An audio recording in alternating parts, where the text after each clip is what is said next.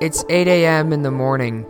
You get up on a beautiful summer day in Hawaii.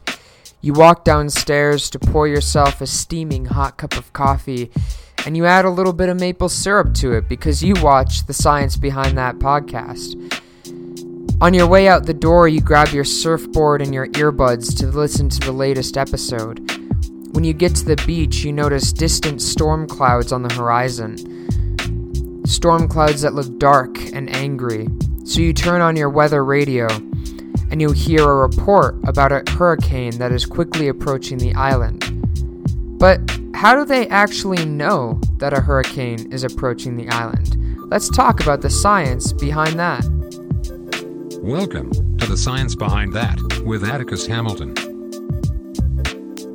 Hello, everybody, and welcome back to the Science Behind That Welcome, all you scientists out there. And before we get started today, I would just like to thank every single one of you out there listening to my podcast.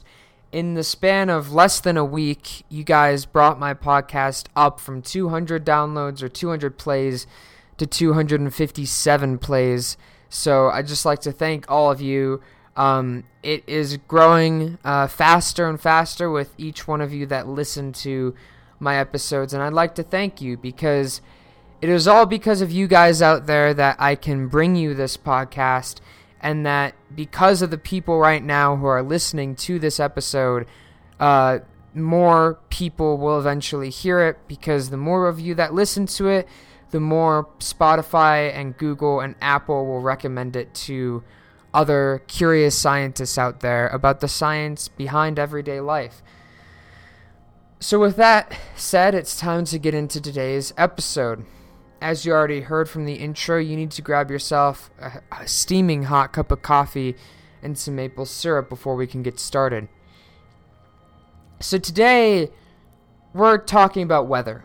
But before we can understand how meteorologists or the scientists that predict the weather are able to predict the weather, we need to understand two types of uh, what are called pressure systems. So, in meteorology, uh, the global air currents are studied in depth of the planet, along with global ocean circulation. And the air currents of the planet can change what the weather is like in a specific region. So, there are two different types of pressure systems there's what is called a low pressure system, and there's what's called a high pressure system. And so a low pressure system um, has, well, obviously lower pressure at the center than the surrounding environment. So the center of this pressure system, the atmospheric pressure is much lower than you would expect normally. And winds, because of that, winds blow towards the center of that low pressure system. And this is in contrast to a high pressure system, where in the center of that almost cyclone. You could think of it as like a wind cyclone. You have air that's coming down, and you have a much higher pressure in that center area. And so, because of that, all the surrounding air is pushed out. And so, what does that mean for weather?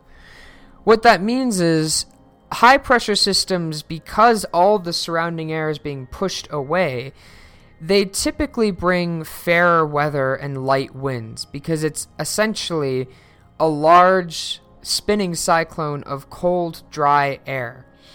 And so, I don't know if you guys have ever been to like Arizona, but if you've ever been to Arizona in midsummer, where there's not a cloud in the sky, there's no rain ever anywhere, and it's just hot, that is a high pressure system that's around that area. Um, and then a low pressure is um, a low pressure system is when it essentially brings the storms. So just uh, last week where I live, we had a huge storm that brought like two feet of snow to Colorado, and that was a, a low pressure system. And the reason that is, is because with low pressure systems, it's air from the surrounding environment that's brought into the center of that low pressure system. And so, because of that, you have very dense clouds with a lot of moisture uh, bringing precipitation to a particular region. And so now that we understand the basic pressure systems, now we can begin to understand how weather prediction works. Um, and so, starting off, meteorologists can use what is called Doppler radar. And I'm sure every single one of you out there have has heard the word Doppler or the phrase Doppler radar before at some point or another. Um, meteorologists use it all the time to describe big storms. And on the Doppler radar, we see this we see Hurricane Sandy barreling towards Florida or whatnot. Uh, so, but what actually is Doppler radar? Well, Doppler radar, they are essentially large radio towers um, that are able to detect um, all types of precipitation and the ro- the changes, the rotations of thunderstorms across the United States. So Doppler radar is essentially a a lower wavelength um, radio wave, essentially. It's a lower wavelength frequency that is emitted from a, a large tower, and because it's lower wavelength, it has higher energy. And so it's able to travel great distances and um, bounce back off of storm clouds and relay information back to that tower about what is the composition of that storm cloud. And the United States has several of those across the country, and they provide a lot of the data about neighboring storm systems. And just like ev- with everything we'll discuss today, all of that radar data is fed into a computer system uh, that's called uh, an AWIP or an Advanced Weather Information Processing System that will use all that data to create a prediction on what the weather will, will be. Additionally, satellite data is often used as well. And so I think we all know what satellites are, but when somebody says, well, satellites monitor weather, what exactly are they doing? Well, Satellites have numerous sensors on them. Satellites are able to detect changes in sea elevation by just a few centimeters to tell us what's on the bottom of the ocean. Not only that, but they can tell what the composition of clouds are in the atmosphere. And so the way the satel- weather satellites work is they as they rotate around the earth, they take detailed images of the Earth every day, and some of them can take uh, pictures of the Earth every 30 seconds, and they relay that information back to uh, a particular country's weather service. In the case of the United States, it's going to be NOAA. They relay that information back into or back to NOAA. And along with taking pictures, they're able to analyze cloud data and determine the composition. So, is it primarily uh, warm uh, systems? Is it a high pressure system? Or is it a low pressure system? Which directions are the winds moving? And that tells uh, the researchers information about how those low pressure or high pressure systems are moving across the planet in what's called the jet stream. And the jet stream is just a large stream of wind in the upper atmosphere that moves across the entire planet. The other um, the other devices that they that weather predictors use, meteorologists use, are called radiosondes. And um, what radiosondes are are they're instruments that connect data in the upper atmosphere on um, air pressure temperature, humidity, wind speed, and wind direction. And uh, they're attached to weather balloons, which are just large balloons that uh, propel the device up into the upper atmosphere. And in the upper atmosphere, that radiosonde is going to sample the atmospheric environment. And it's going to relay that information the air pressure, the temperature, the relative humidity, the wind speed, wind direction. It's going to relay all that information again back to NOAA or back to whatever country we're looking at, back to their uh, weather predicting services. And it's going to feed back in to those A uh, back into those AWIPs or IPSs, and though that computer program is as is then going to create an algorithm to determine what the weather is most likely going to be. Additionally, um, at least in the U.S., uh, meteorologists use automated surface observing systems, which is or ASOS uh, systems, which is just a fancy term for a ground based weather station. And what those do is they monitor the surface visibility, any precipitation that might be there, temperature, and wind speeds. And that information again is relayed back to a supercomputer.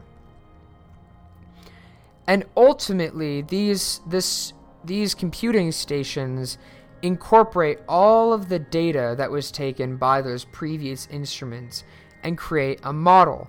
Um, and so the program is able to say, well, there's a low pressure system over here uh, east of the US in the Atlantic, but the wind in that region is moving very strongly um, across to the west. So that's going to push that low pressure system over to the Atlantic.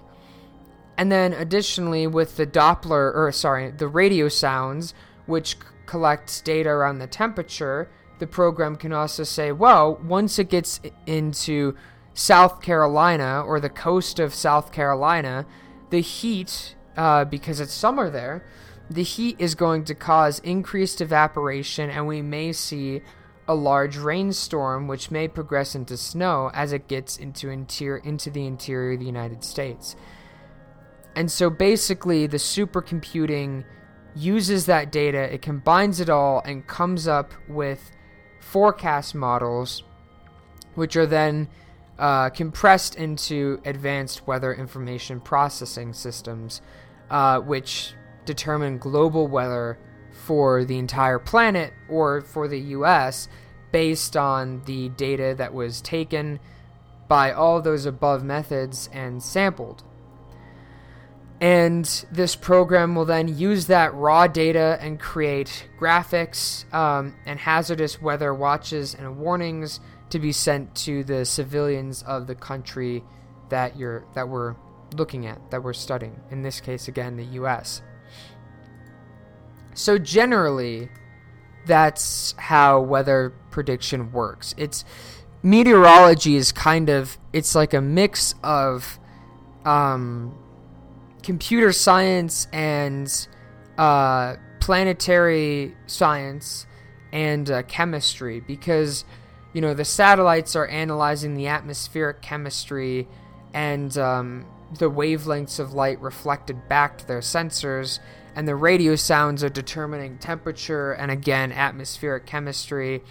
But then the ground based weather stations are monitoring the ground environment and then using computing to compile it all into one prediction.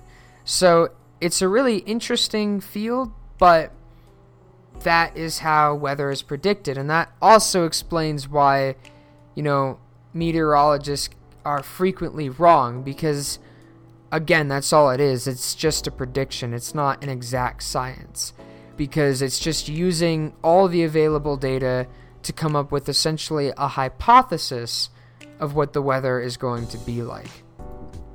So, ladies and gentlemen, I hope you enjoyed today's episode of The Science Behind That. Uh, I had a fun time making it.